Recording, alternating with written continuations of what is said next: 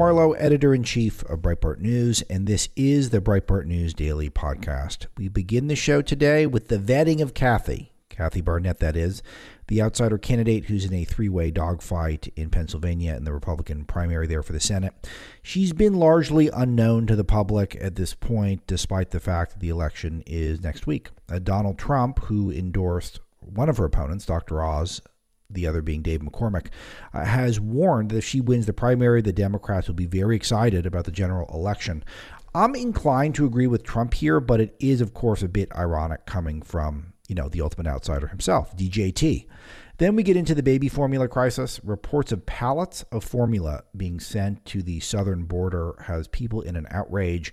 This, of course, will help the cartels who have smuggled children to America to uh, fit their own purposes if this is true, there's and there really is no reason to doubt that it is. It's truly insane considering we can't even get enough formula to American stores for American babies. Not to say any baby should suffer, this is just still a truly insane policy from our increasingly ridiculous government. But that isn't the only supply chain crisis we discuss. There is something called IV contrast solution, which is necessary for all sorts of medical functions, in particular CT scans, that is now sparsely available. And our dependence on China is to blame almost entirely for this. And I explain in the opening of the show. Uh, Joe Biden is refusing to allow new drilling permits despite the soaring energy prices. Abortion radicalism has subsumed the Democrat Party. There's new details on that and masks are returning to schools. All of this plus much more in the monologue.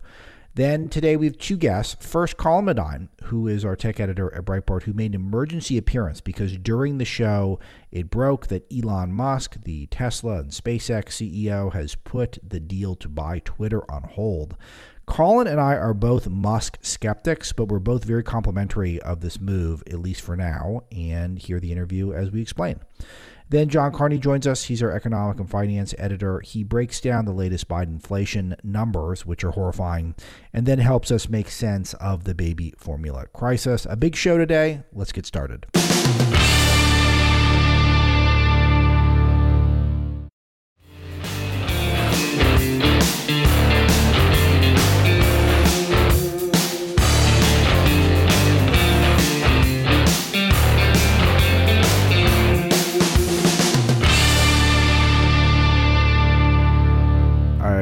Start with the most interesting story, and then I will get to the most important stories. But the most interesting story, definitely right now, the world is buzzing about Kathy Barnette, who people are have just dawned on them that she's got a chance to win the Pennsylvania primary in for because she's going up against uh, a couple of opponents who are not particularly strong opponents. You've got uh, Dr. Oz, who is a as I've no think has no business being in a Republican primary, and then you've got a guy named David McCormick who is a, a, little too generic, I think, for some people. I think is the main knock on him. He kind of has the look and background of every other person in the Senate, and he's mostly spent his time in Connecticut. He's uh, had a background of being a sort of uh, connected to pro China globalism, even though he's saying all the right stuff in the campaign trail. I, have said that the whole time. I, have not heard one thing he said that has bothered me too much. And I watch the debates and um, I've seen his what he says in his stump speeches, and he seems like he's on message. But the background is the background. The background is hedge fund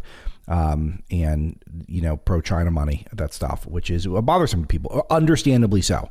But so then the last person in the mix, and there's three people that are all polling almost exactly the same, is a lady Kathy Barnette who is, says stuff that's very inspiring to the base. She's got an amazing story of how she was basically it's a miracle she wasn't aborted to begin with, and that's the timing is pretty surreal that that's the issue at hand all of a sudden. Um, but no one's vetted her. She's completely unvetted. And I think that is something that is happening now at the last second. People are trying to figure out exactly who she is. And the first thing that's kind of caused some concerns for people is that she had a she had military service in the uh, Army National Guard. For whatever reason, her website said the Armed Forces National Guard, which is not the same. And then there was a discrepancy over uh, how much time was active duty, how much wasn't, and whether or not her service was 10 years, as said in her website, or seven. And we haven't gotten clear answers on this stuff. And then she said she was going to turn over a certain form and then didn't which people thought was odd. And then people were wondering, well, maybe she never had the form and she was just a mis- it was just a mistake.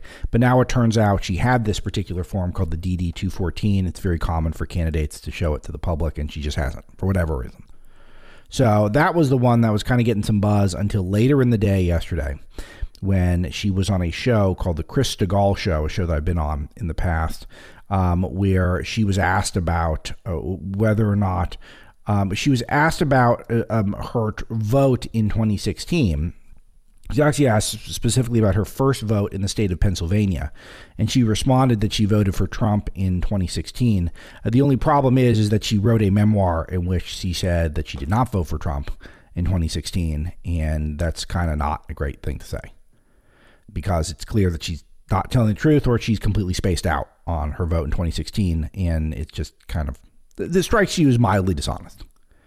Uh, she wrote in her book, Praise God for Second Chances, though I didn't vote for Trump in the primaries by the time the general election rolled around. I was firm, f- uh, firmly on the first car of the Trump train. Uh, and I think that's fair that she's on the Trump train now. I don't think there's any doubt about that. But it is interesting that she, yesterday, said that she voted for uh, Trump in the primaries when her own book said she didn't. Uh, and it, just reminds me of the main thing that's happening here, which is that no one knows who she is, as I said over and over again. And I said this specifically on the show. Forget if it was in the opening uh, or uh, later on in the broadcast. But if you're really enthusiastically behind her, it, it is. I don't. I understand why you would support her over the other two. I totally get it. But what I don't get is some of the bandwagoning that I'm seeing on the right because it's clear we don't really know who she is. And I will tell you this as someone who is makes it my business to know all this stuff. Because yesterday someone sent me a slew of tweets that she sent out in 2016 in March and April where she was attacking Breitbart. And specifically because of uh, Breitbart's um, not refusing to immediately condemn Corey Lewandowski when he had this dust up with a Breitbart reporter named Michelle Fields in 2016. Some of you might recall this. It was not a great moment for anyone, for the Trump campaign or for Breitbart in general, but she was piling on us in 2016. I was not even aware of this until yesterday when someone sent it to me. So it's, again, I have a pretty big news operation, and no one on my team had figured this out until yesterday. And it just makes me think that there's a lot of people out there who are on this bandwagon who don't really know why they're on it. They're on it because they don't like Oz, understandable, and they're on it because they don't trust McCormick yet, which is understandable. So, but it is noteworthy to point that out if you're uh, fence sitting that we're getting some funky stuff over here. And it's noteworthy the Democrats are excited about this. Uh, that's been, they're even openly excited about it.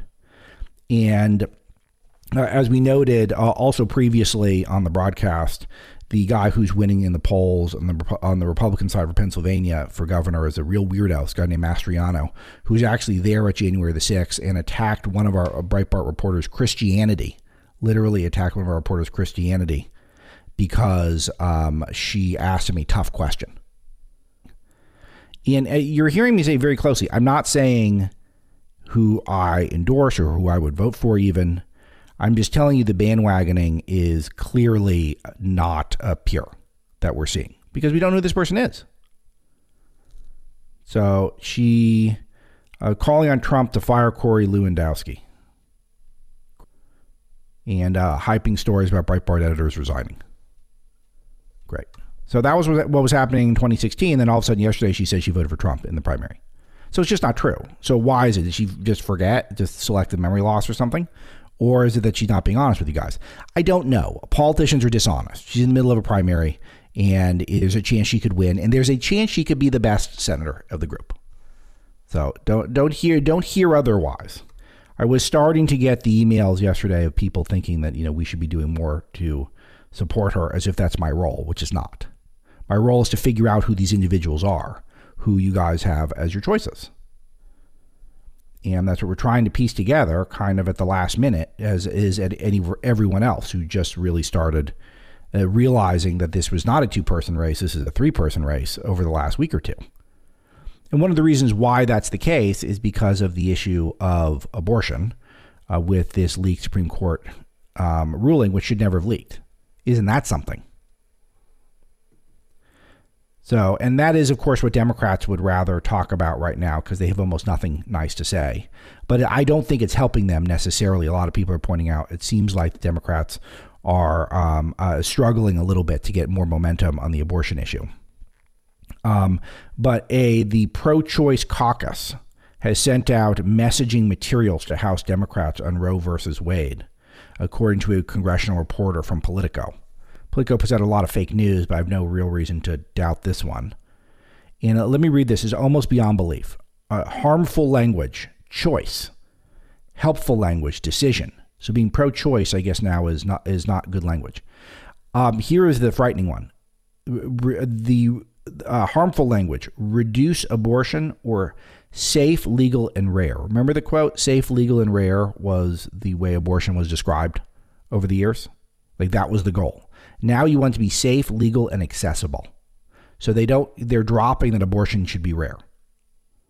So this is a big issue that the Democrats have moved from abortion should be safe, legal, and rare, which is a, I think, a position held by the vast majority of Americans. Maybe not the vast majority at this point due to advances in technology, but I would put if should abortion be safe, legal, and rare. I'm guessing if you pose that as a poll, I'm guessing you're getting between 50 and 70 percent. Give that one the thumbs up. Um, should abortion be safe, legal, and accessible? Then I think you're dipping well below 50 percent because of the word accessible. I don't don't think that accessible resonates with people. It doesn't resonate with me. Safe, legal, and rare. If I'm thinking about it, I'm thinking yeah, that makes sense. Safe for sure. Legal, maybe in some, uh, uh, in some cases, though. Legal, of course, is the one where you know it, it, that's the that's the the widest range um, of whether or not you know it's a good idea or not. And rare, of course, of course, we want rare. So then you're kind of bringing in even me, a, a hardcore pro life person. I'm thinking about it. I don't know if I if I give that one a thumbs up but I'm thinking about it at least because safe and rare for sure. And it should be legal at all. That's the tougher question. But I mean, can you find one exception? I guess the health of the mother. Sure. Okay, I'm in. You could see that being that's why the messaging was so good before. And then um, you've got safe, legal, and accessible. I don't know about accessible. I don't know if that's the goal. I think it's too accessible. I think it should be less accessible. So they're moving that messaging around. Um, you're not supposed to say unwanted pregnancy. Now the now you say unexpected. And there's more. They don't want you to talk about back alley abortions or coat hangers now. They want you to talk about criminalizing healthcare because the termination of nascent human life is uh, healthcare now. That's that's the branding. So that's what the the Democrats like to talk about. Pelosi's trying to push the conversation in that direction. Um, Let's uh, let, let's play cut two. Here's the speaker. Let's see what she has to say. Every day, Republicans show their intention to punish and control women, uh, women's most personal health, reproductive decisions. The GO-appointed Supreme Court put there for the purpose. You know, in our country, we have always had, because of the brilliance and genius of our Constitution, an expansion of freedom. With this possible or the suggested draft of it would be the first time a court has expanded freedom and then re- and then contracted it. Wow, she's really brilliant. She's definitely losing her fastball there, but that's kind of it. Is the Republicans are trying to control women's health. It's not about uh, whether or not we're trying to d- defend human life in the womb. So they're just not talking like adults. And I don't know if this works in the social media age. This might have worked 30 years ago where the networks controlled all the debate on issues. But in this moment, our current time, where a lot of people do have access to so much information and can form their own opinions fairly easily, should they choose to, I don't know if this condescension is going to work. One of those unbelievable quotes you'll hear is from Congresswoman Katie Porter from California, who's a rising star on the left wing of the Democrat Party. She's one of these people who is a fighter and is someone who's very determined and is very woke. And here's her connecting abortion to inflation. Check this one out, cut four. How does inflation compare to this newly uh, important in the sense of the Supreme Court decision pending uh, abortion issue. How do those two issues compare? Well, I don't think they compare. I think they actually reinforce each other. So the fact that things like inflation can happen and it can become more expensive to feed your kids and to fuel your car um, is exactly why people need to be able to be in charge of how many mouths they're going to have to feed. So I think the fact that we're seeing this jump in expenses, um, that we're seeing people having to pay more in the grocery store, pay more at the pump, pay more for housing is a reason that people are saying, I need to be able to make my own decisions about so, when so and if to start. This is monstrous. A- this is monstrous and I will tell you, if uh, someone who is a parent of young children, uh, my highest recommendation to all of you is you do not determine how many children you will have in your life based on the price of food or of gas. I don't think that's what you choose to decide whether or not you should bring uh, another human being to love and cherish and to hopefully have a relationship with your entire life and hopefully pass on your values and help hopefully uh, raise to make society a better place. Uh, you do not make those decisions based on the price of food and gas if you're already pregnant, in particular, which is what she's implying. That if the is there a is there a literal number she is in mind? Like gas right now, um, in uh, my neck of the woods, we're filling up between 100 130 bucks a gallon. If it's down to 80 bucks, should I have another kid? Or how about if food prices, uh, the price of my uh, favorite salmon fillet at the Whole Foods uh, used to be eight bucks a pound, now it's twelve bucks a pound. Um, if it goes to if it goes back to nine bucks a pound, should I have another kid, or should I because it's up to twelve now? I shouldn't have any more kids. This is a monstrous viewpoint. This is it's murderous. It is. Uh, th- that is this is the one of the issues with where the Democrats have gone on this topic it is not they're away from safe legal and rare and they are now to you can uh, essentially kill your children you've already conceived of because of the cost of food and gas prices. This is radicalizing to hear statements like this. This radicalizes people against the pro-choice the pro-abortion movement. So I, I, I don't, I don't honestly believe. I don't even know if I believe Katie Porter believes this. I think she's. This is a lifetime of indoctrination and brainwash that happens in places out in California. I think she was a teacher beforehand, so obviously hanging out with a bunch of left wingers. Not to say there aren't a lot of right wing teachers, but the teachers in California, you're hanging out with a lot of left wingers. That is wild because of inflation and because of gas prices, thus you can you should uh, have the opportunity to think about aborting your children who you've already conceived of. Here's the thing.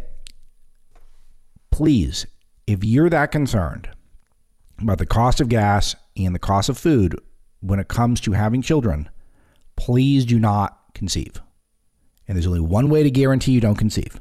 So you can do the math on that by all means if that's that much of a concern, uh, do everything you can to avoid conceiving child. Yikes. Um, really horrible stuff coming out of the Biden White House on a related topic, which is the baby formula issue, which is, I think, maybe the biggest story going. Potentially one of the biggest stories of the decade if the Biden administration doesn't get this under control, because I just don't see how any Democrat connected to Joe Biden um, can reasonably win elections if they're letting babies suffer. Um, there is a, a, a lot of discussion going around on what is to be done when it comes to if you run out of your preferred formula or you run out of formula in general.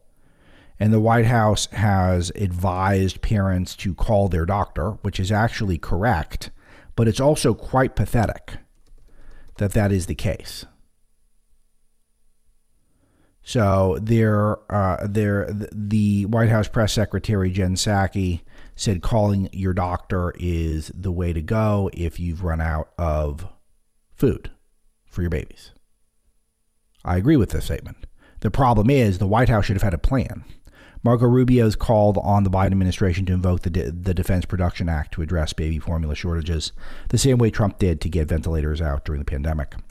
But you uh, force other companies in a crisis to uh, produce the materials. I, I don't know if it'll work, but I like the uh, thinking, and I think it's even a little late for Republicans who should have been on this too. But I don't think the Biden administration can let babies suffer for any length of time and uh, continue to get elected. It's just not. It's just a threshold that they can't pass the buck to Putin on that one. I'll tell you that. Um, I will say for the parents in the audience, I spent uh, several hours yesterday driving around trying to get as much baby formula as I can. Uh, our preferred formula for the Marlow household is uh, uh, all gone. Um, I was able to get maybe a week and a half to two weeks of our preferred formula. Uh, there's a similar, slightly inferior type, and I got a couple of months worth of that. But it was, you know, I was averaging probably less than one tub per store, and I went to eight or 10 stores.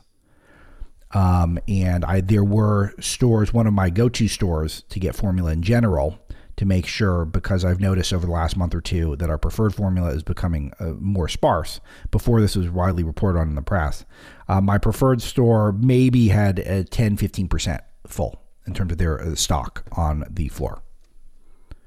So I have a family member who will be going to a Rite Aid in the middle of the night this morning to try to pick up some because we got a lead on a formula drop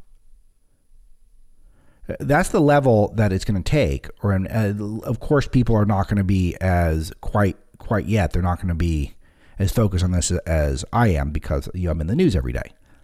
A lot of people out there who are just uh, or have not gotten the picture yet.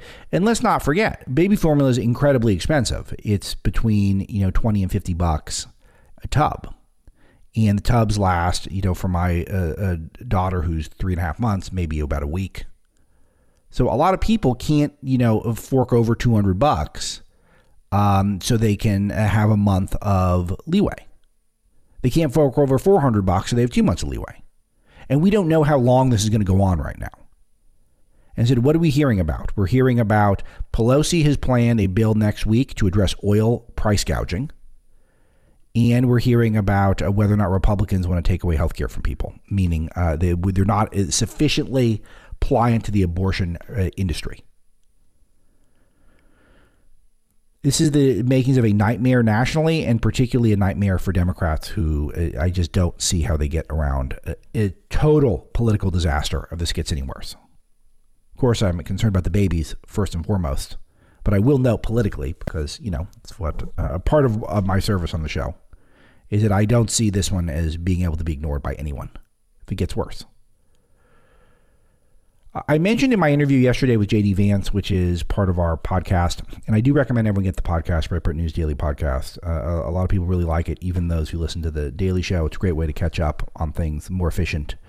Um, and the in my interview with JD Vance, which we did in the third hour yesterday on the live show, uh, is we I brought up with him this issue that the FDA has reported a shortage of contrast media for CT imaging. And this is a, a serum or a, liquid that is used. It's an IV and it's injected in the body and it's used in things like CT scans, etc. And it is made by a General Electric Healthcare uh, almost exclusively and the it is used to track basic things. For example cancer. And you guys know that i've got uh, access to a lot of doctors in that field. And this is something that is used on a routine basis to try to track how cancer is progressing among other things. So it is something that is utterly essential to being able to run a healthcare system, run a hospital, and to care for uh, Americans and American patients in a basic function. Um, it's IV contrast fluid that is uh, used to track the most fundamental things that we could have in our healthcare system. And we have a massive shortage. So I, John Carney, look into it, and I we don't have our story up yet, but we will have it later. So, so, so John, what's going on here? How come we can't this seems like another one where, like baby formula, how irresponsible are we if we can't get enough IV contrast fluid for C, for T, for uh, CT imaging? And Carney was able to figure it out pretty quick that virtually all of the IV contrast fluid in the United States is produced by GE Healthcare in where? American company, by the way. In where? Shanghai, China, specifically the part of China, not just China itself, specifically the part of China that endured all those horrific lockdowns, uh, which we saw all the footage of over the last few weeks. So, and the Chinese government is putting uh, parts of Shanghai back under lockdown right now as coronavirus surges. Is that unbelievable? Not just China. I mean, this is the type of stuff that if I wrote this in a fictional book about the pandemic, um, it would, I don't know if I could have come up with this detail. It's too good. If I wrote it in a Hollywood script, I have a feeling that the uh, producers would say this is too on the nose. That not only are we unable to uh, track cancer because we don't have basic products, it's because those products are made in the one region of the world that's going through the worst lockdowns at the moment. But a bunch of other things to note. Um, to keep gas prices soaring, Joe Biden has killed the Alaska and Gulf drilling leases. This was big news from Wednesday. I think it came up briefly yesterday, but I want to emphasize this. Gulf of Mexico and Alaska's Cook Inlet uh, have now had all gas and oil leases suspended. And Pelosi will blame oil companies for gouging today. That will be the plan. Write legislation that we can all talk about. Drill, baby, drill. How much? How right was Sarah Palin on so many things? Horrible news on inflation, even worse than anticipated. John Carney will be on later in the broadcast. We'll get into all the details, but producer price indexes are up 11% in April compared to a year ago. Fifth straight month at above 10%. Um, Carney breaks down all the details for us in his write up at Breitbart, but these are all indications that a inflation is uh, hitting wholesale prices. Um, but it's not just focused on wholesale prices. It's based on what businesses and producers of goods and services in the U.S. were paid for goods and services. So that's basically what it is. Along with the consumer price index, people get a good sense of how bad inflation is, how hot it is, and it's red hot. Prices sky high for trucking, freight trains, air freight, and warehousing, among other things. It's hard. It's hard to to get into how bad this is going to be if this continues for this country right now. It just feels like we're on the brink of something bad. It's it's hard to look at this slate of headlines and to see what we're focused on. Calvin Klein has featured a pregnant trans man as an underwear model in a Mother's Day campaign. So we didn't catch this until yesterday at Breitbart, but that was uh, pretty unbelievable. That, that's what the left is focused on right now. They want to make sure there's unlimited abortion to the, the moment of birth, a barbaric procedure. They want to make sure that we're holding the oil companies accountable for alleged gouging. And they want to make sure that there's enough trans pregnant men who are in underwear advertisements for Mother's Day. Another problem for Big Joey is a million people have now died from coronavirus, 60% under Biden, who had the vaccines the whole time. Masks are coming back in some public schools. We've been tracking a Breitbart. If there is a silver lining, is that there are so many Republicans who are getting the picture. They're starting to fight back. They're starting to move on from the establishment. One thing that's noteworthy out in Texas is George P. Bush, who is running against Ken Paxton, uh, who is the Attorney General there. Ken Paxton is a regular on the show, and he's been very uh, forward thinking on some of the issues like holding big tech, particularly Google, accountable. He's sort of a classic fighter and is with us politically in Breitbart. So I, I, I admit um, I've got a slight bias uh, in this one. But of all the Bushes, it seems like George P. Bush seems to be the most uh, reasonable and compelling of the Bushes. And he's just getting trounced in Texas, and people are blaming it mostly on that his last name's Bush. And I admit I don't hate that because people's instinct now is to move on from the establishment. That's what they want to do. And even though it feels a little unfortunate for the individual named George P. Bush, because maybe he's not so bad of all the Bushes.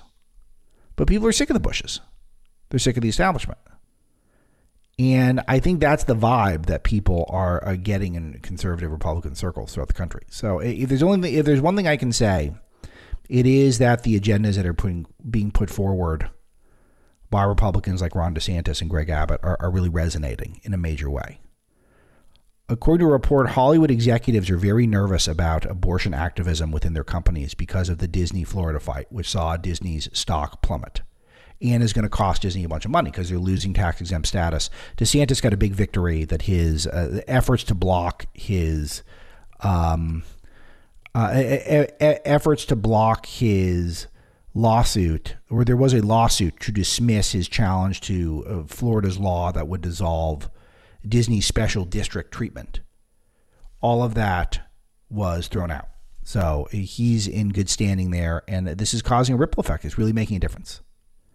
And we live to make a difference here at Breitbart News Daily, and um, trying to inspire people to, to join us in that. It's not enough just to whine and grouse. You've got to put forward something that's better.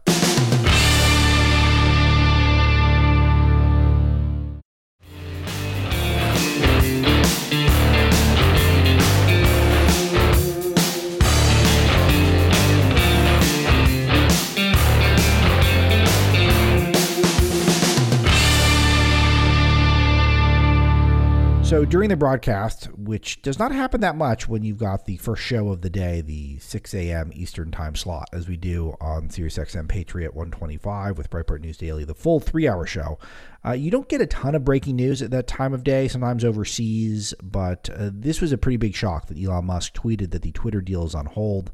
He's put the brakes on it, and essentially his rationale is that Twitter was probably lying to him about how many bots are on the, the platform, which are these sort of programmatic uh, essentially robots that are tweeting stuff and are jacking up engagement numbers. So there might be some sort of false pretense going on.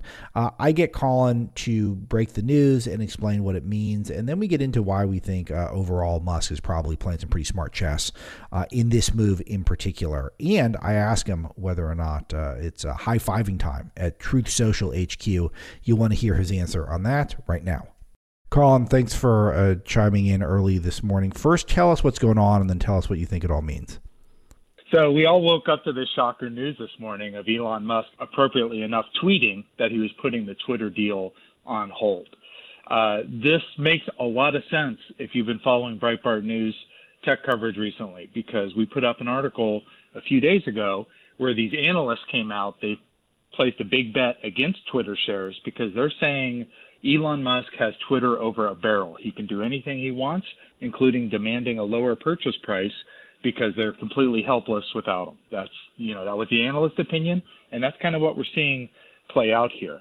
Uh, so my perspective on this is that it's related to a few things. First of all, Twitter came out with a miserable earnings report last week, and part of that earnings report they said, "Oh, sorry guys, my bad. We've been double counting some users."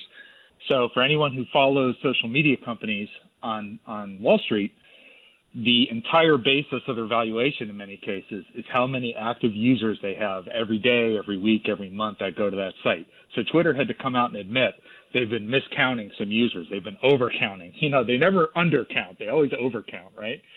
Um, so that happened. And then they've come out with a report saying, oh, only 5% of the accounts on Twitter are bots. And uh, people who've been following Musk on this issue know he's very anti-bot. He wants less fake accounts, less spam accounts, less bots, which are inhuman accounts. Um, so, you know, I personally chuckled when I saw that 5% number because I've never seen a number that optimistic. The, you know, the lower the number of bots, the better for the platform. I've never seen anyone say Twitter's only 5% bots. Typically, the rule of thumb uh, is maybe 15 to 20% bots. And a lot of us have suspected the percentage of bots is much, much higher because bots make Twitter money. They're active users, they're on the platform, they're retweeting things, they're liking things. So, you know, they have a vested interest essentially in having bots. So they came out and said that we only have 5% bots. Elon apparently doesn't believe that, and he's probably ticked off about that counting issue. And he's saying this is on hold because, you know, from an outside perspective, it's him saying I'm paying too much for this garbage platform, so we're going to reassess things. Wow. So there's so much in there that I have so many follow ups. Uh, so the first of all is his suggestion that the 5% bots rate is he more concerned that that is, um, uh, uh is he mostly concerned that that would be a lie and that, and would he be concerned about the lie itself or perhaps what the lie would represent? Because that seems like a total lie. I mean, it seems like Twitter's at least 100% bots uh, at this point, and I'm being somewhat tongue in cheek, but it really does feel like it's like a third or a half the platform. Um, and it is, I would be shocked if it's less than a quarter of the platform. I would not be surprised if it was 50% of the platform. Um, so it, to say it's 5% seems ridiculous. It, but why would he care that much that he'd say I'm pulling the deal? Is it because he thinks maybe he's going to overpay, or because he actually thinks Twitter are a bunch of liars and maybe this is going to be more trouble than it's worth? I would lean more towards the overpay aspect, Alex, and the reason is yeah. we know we know that he thinks they're a total clown show and that he can do everything better than them. He's made that abundantly clear with uh, based on his presentation to investors. But you know, this guy's plan, if this deal goes through, is to try to fix the platform and IPO it in three years and make a bazillion dollars on the deal. Yeah. So you know what he's saying to investors is, hey, we're going to fix things. The number of Twitter users is going to skyrocket. Everything's going to be beautiful.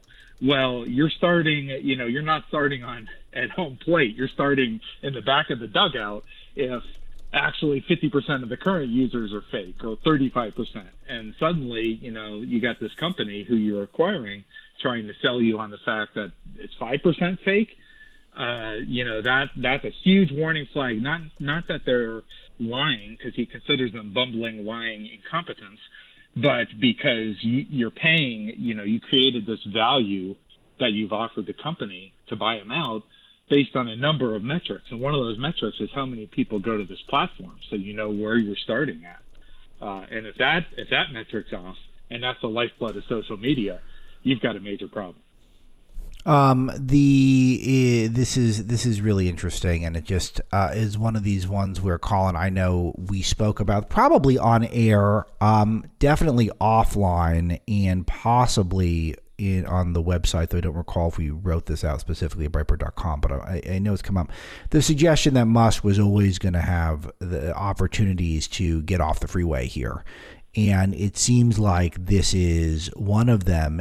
So, are you thinking maybe Musk was has always been looking for off ramps, or is it some sort of a negotiating tactic, or do you think he's being genuine here that they need to figure out how they got this bogus five percent number? Or, or, or, I'm trying to figure out what's really going on. And Musk is a 4D chess player. He's one of the few guys out there that I feel like I don't always know exactly what he's up to. Um, I know that's kind of, I guess, was self-aggrandizing, but uh, what can I say? Uh, it, it, it, it is it is what we do for a living. it is your um, show, but yeah, and it, and it is kind of what, what we try to do is try to figure out the patterns and things. He doesn't always fit a super clear pattern, but what do we really think this is about? I mean, do we think that he's always been looking to get out, or is this a leverage thing? Um, I don't see any reason why it can't be both. Uh, he probably, based on his success, you know, his, his serial uh, CEO style of having multiple companies, he probably believes that he can come in, fix it, take out all the lefty crazy employees, and make a new platform and IPO it. That's that, you know, probably makes sense in his mind. Uh, but you know, he has every step of the way through this purchase process, he has left himself out it started with his very first offer, where he said, "If the board doesn't take this offer, I'll probably have to sell all my Twitter stock because I don't believe in the company anymore." So right. he's always left himself out. This deal was crafted to have an out. He can walk away and pay a billion bucks and just forget it. Uh, that seems like a lot of money to me or you, but you know he's made more than a billion, well more than a billion, on just the Twitter shares he bought before this was announced. So it's not, you know, it's not a, it's not a world ender for him. Uh, so he's always given himself. I mean, Colin, let's put it this way: if I made a billion, we'd have a really fun weekend. The Marlow household. I'll tell you that.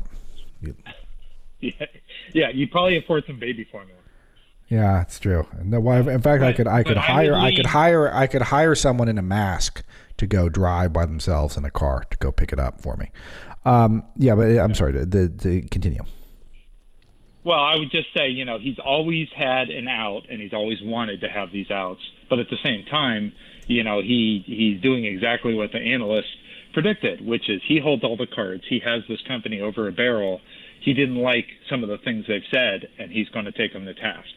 So, you know, if the deal moves forward, it's going to be at a lower price. Yeah. Fascinating. Um, let me uh, ask you about Tesla right now because Tesla's down 39% year to date. And that represents a just a colossal loss for Musk. And again, I mean, he is playing with the proverbial monopoly money, so it's just hard to see how much this is going to affect him uh, at all. And this is well beyond my ability to comprehend what your calculus is like when you have this much wealth. But he's lost so much in Tesla. I mean, he's lost a Twitter personally in Tesla stock, correct? I mean, that's about how much right. he's lost, maybe more. So, uh, again, how does this factor in? Well, it, it's very, very important for multiple reasons. First of all, if you're a Tesla shareholder and you're the Tesla board, you should be asking serious questions. Why is my CEO running around playing games buying a social media company instead of running the most valuable car company on the stock market? That's an important question that, that they're not asking yet because they kind of treat Elon like a god. Um, you know, the other big factor to what you just said is – it's important to understand that Elon Musk's wealth as the wealthiest human on earth is not like Scrooge McDuck. He doesn't have a large building filled with gold that he can swim in. His wealth is largely tied up in these companies he owns, which are leveraged to each other. So when Tesla stock goes down a lot, that hurts his ability to buy Twitter because he's borrowing money against Tesla stock. When Tesla stock goes down, that hurts SpaceX because SpaceX has various ties together in, in his wealth with Tesla. So Tesla is largely the economic engine that fuels a lot of his other endeavors. So, you know, he needs to take care of the goose that lays the golden egg. And, you know, the goose that lays the golden egg is down 40% year to date. Uh, now, all of Silicon Valley's taken a beating, uh, and it's still treated like a Silicon Valley company, even though he's left California but you know he needs to he ought to be worrying about that. If he's losing sleep about anything it shouldn't be how's the twitter deal. It should be tesla. So uh, are they high-fiving in the Truth Social uh, hq this morning? It's hard to know what's going on in that hq um, you know at, at, least they have the, the commander in chief uh, truthing on there so that's a big positive. But you know, if they are, I think it's a little too early because you know I, I wouldn't say that this deal is dead. I think it's Elon being Elon, and he's going to use this to uh, drive down the price. I, I would put that at a higher percentage chance than uh, he just walks away from it right now. But hey, I, I, I, do too. And again, this is where I'm doing my pattern thing, Colin. But it just seems like one where it just seems like he's got the upper hand here. He just seems like he busted them in a clean bust, and he's making a move, and it just just, it just seems like good chess playing. I mean, it just seems like he's got this is such a bogus report. Um, they're using it to create a valuation that's higher than it is, uh, and it's he's just saying that's not how I roll. I mean, it's it's a I, I'm reluctant to compliment Musk, but I, I don't know. I, I kind of like the move so far. Uh, look, it's it's the right move. There's no way that you can say you know uh, someone should you know you can't criticize someone for not agreeing to buy the Brooklyn Bridge from some bozo on the street, right? I mean, he's making the right move for him to make right now. And you know, it's it's wonderful to see uh, Twitter taking the task because they're holding themselves up as being excellent at their job, and they're really really terrible at their job. Um, anything else on the tech front, Colin? You want to share with the audience on the time we have remaining? This is uh, this is the big thing. You know, um, typically what I would say is we are slow to cover Elon Musk making grand pronouncements via tweets because it's just free PR for him. But this is him putting the deal on hold. So this is what all eyes should be on. Yeah. Uh, amen. Uh, let me throw one more your way, though, because I can't resist. The Ministry of Truth head, Nina Jankowicz, has uh, wants to edit tweets. She wants certain people to be allowed to edit tweets that other people send who are not verified. Uh, who she is just never stops impressing me in terms of the the delusions of grandeur she has, and the, the thought that she's uh, rose this far in the echelons of our government is, is truly frightening. But what does she actually want to do?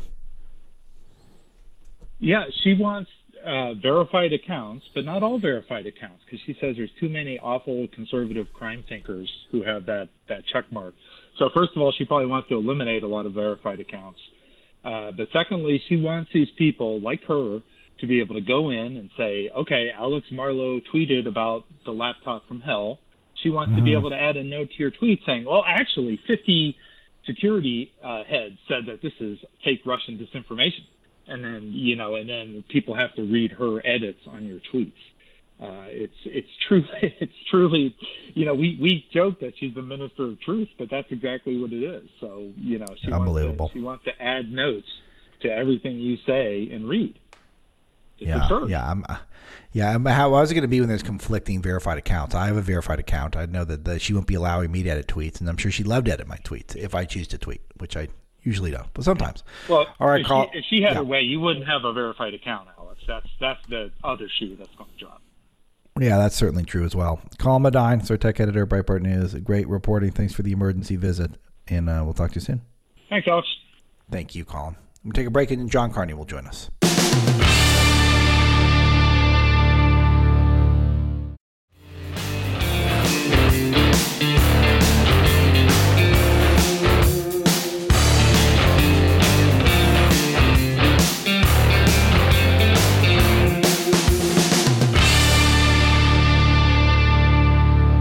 Always educational when John Carney joins us on the broadcast. He's our economic and finance guru who is not just a reporter, but someone who I think deeply understands some of the minutiae and machinations of our economy and why the numbers are what they are and how long they'll be where they are. And we get into a lot of the specifics of the Biden inflation and the baby formula crisis.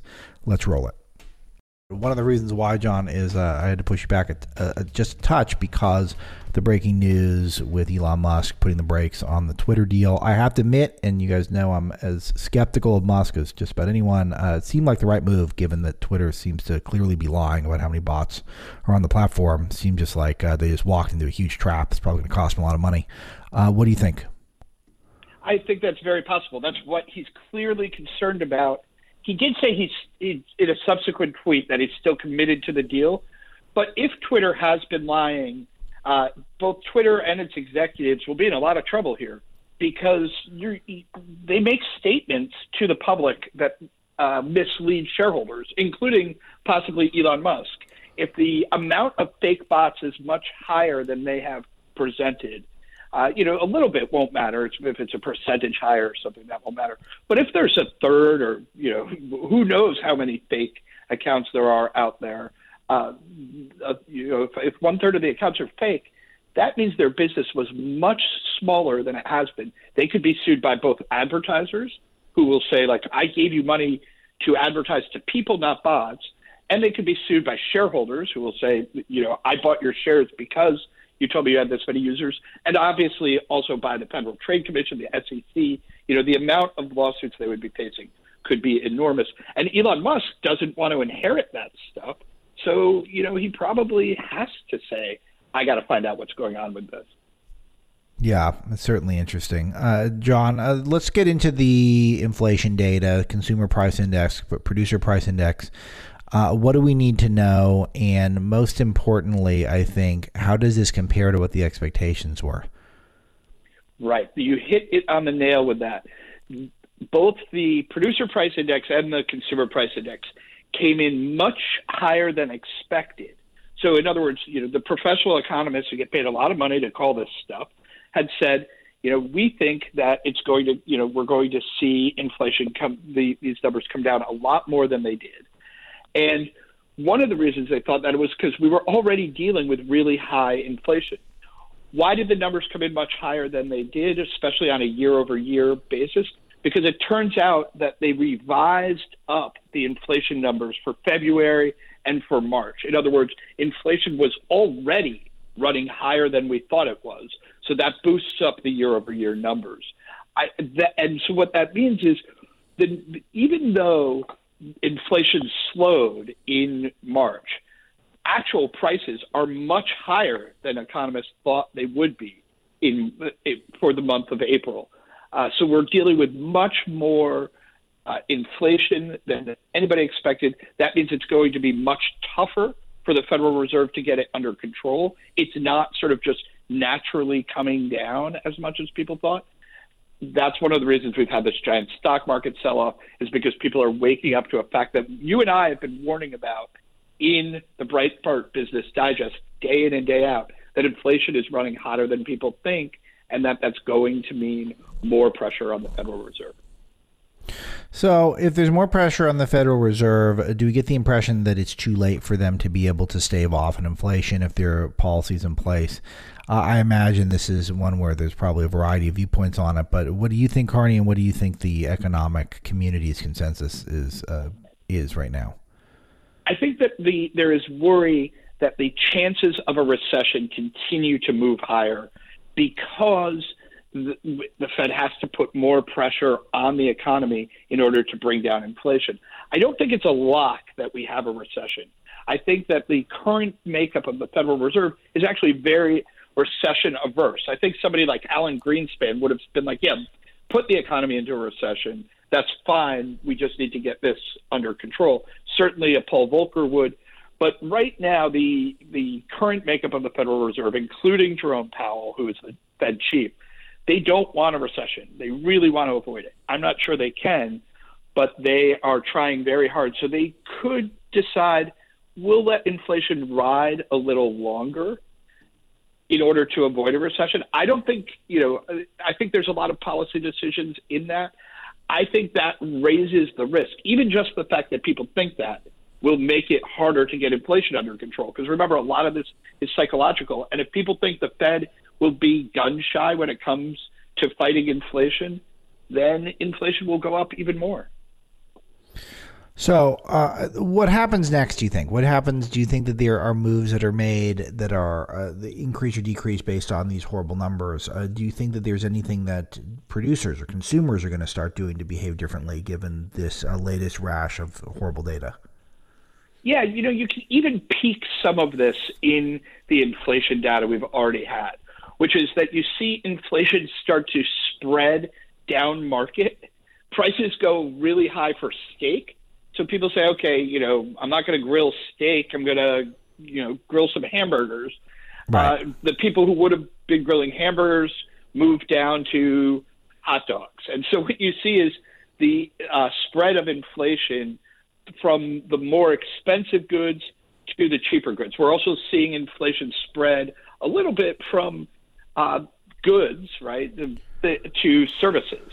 So people, so prices start going up, and this is inevitable, right? Now, restaurant counts as a service, and of course, you're going to see eating out start to go up, right? Uh, and because the prices of everything that you you have to buy to eat out go up, you see uh, we're seeing stuff like airline fares go way up. I think last month may have been one of the highest jumps ever in airline in airfares.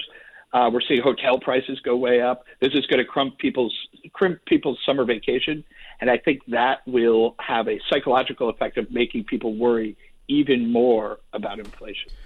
All right. Well, here's the other big one, which is specifically um, the which is specifically the baby formula shortage, which we've got going on, which is, of course, a potential for ca- catastrophic uh, results if babies are suffering. I think that both literally and politically for those in power, this could be pretty devastating.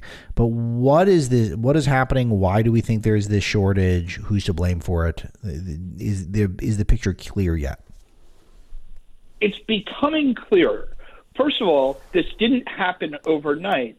So the Biden administration uh, should have been preparing for this. And why do I say the Biden administration? Because this is a national problem.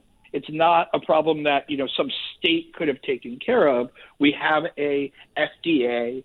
We have you know, so it has to be taken care of nationally, and it has and it, and it was clear months ago when you started to see shortages start to rise. We you know back in March there was a shortage at like one third of all stores either had not enough or were out of baby formula. That crept right. up to 40%. We're probably at 50% now. So the Biden administration should have sounded the alarm, found out exactly why we weren't producing enough. It's not like we have a ton of babies suddenly. That hasn't happened as far as we know. Uh, so it's that's not causing the shortage. We have a shortage. Yeah, and as I've related to the audience uh, a couple of times, that you know my preferred formula for my baby, who's three and a half months, is was the it was really tough to find a month ago. So it's these. It wasn't mm-hmm. like overnight. It just became, and then now it's completely gone, and it's I'm basically cleared out of our second favorite, and then I'm sure that will go, and then we'll, soon we'll be on you know whatever's the remaining. Well, there's a little bit like a bank run that happens in these things. You know, where the classic bank run is somebody hears a rumor that the bank is running out of money, so everybody tries to withdraw their money all at once. That's happened a bit with baby formula too.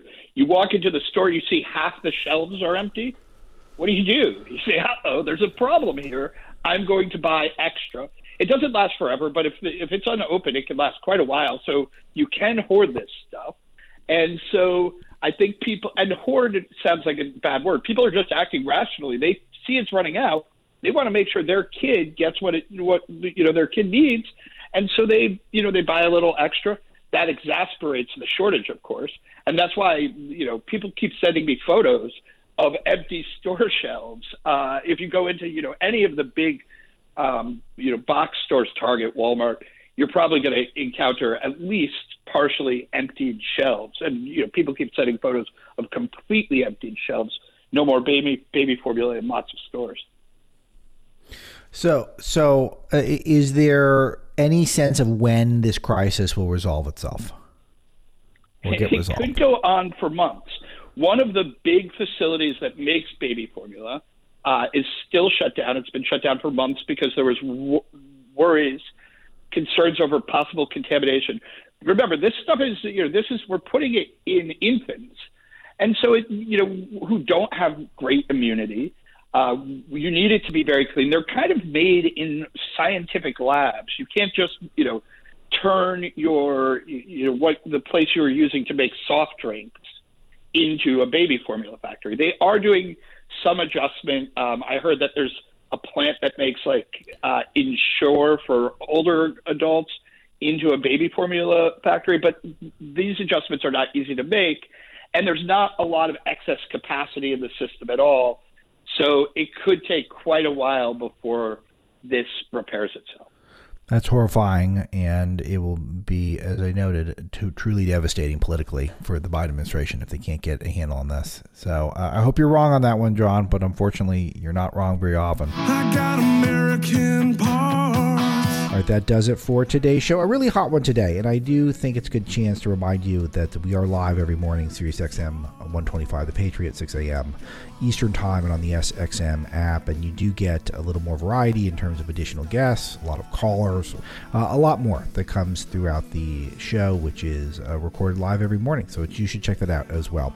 Thanks to producers Haley and Greg Eben, Robert Marlow helped me pick topics, and all of you who share our content with 10,000 friends and family members make everything possible. Hope you have a great weekend.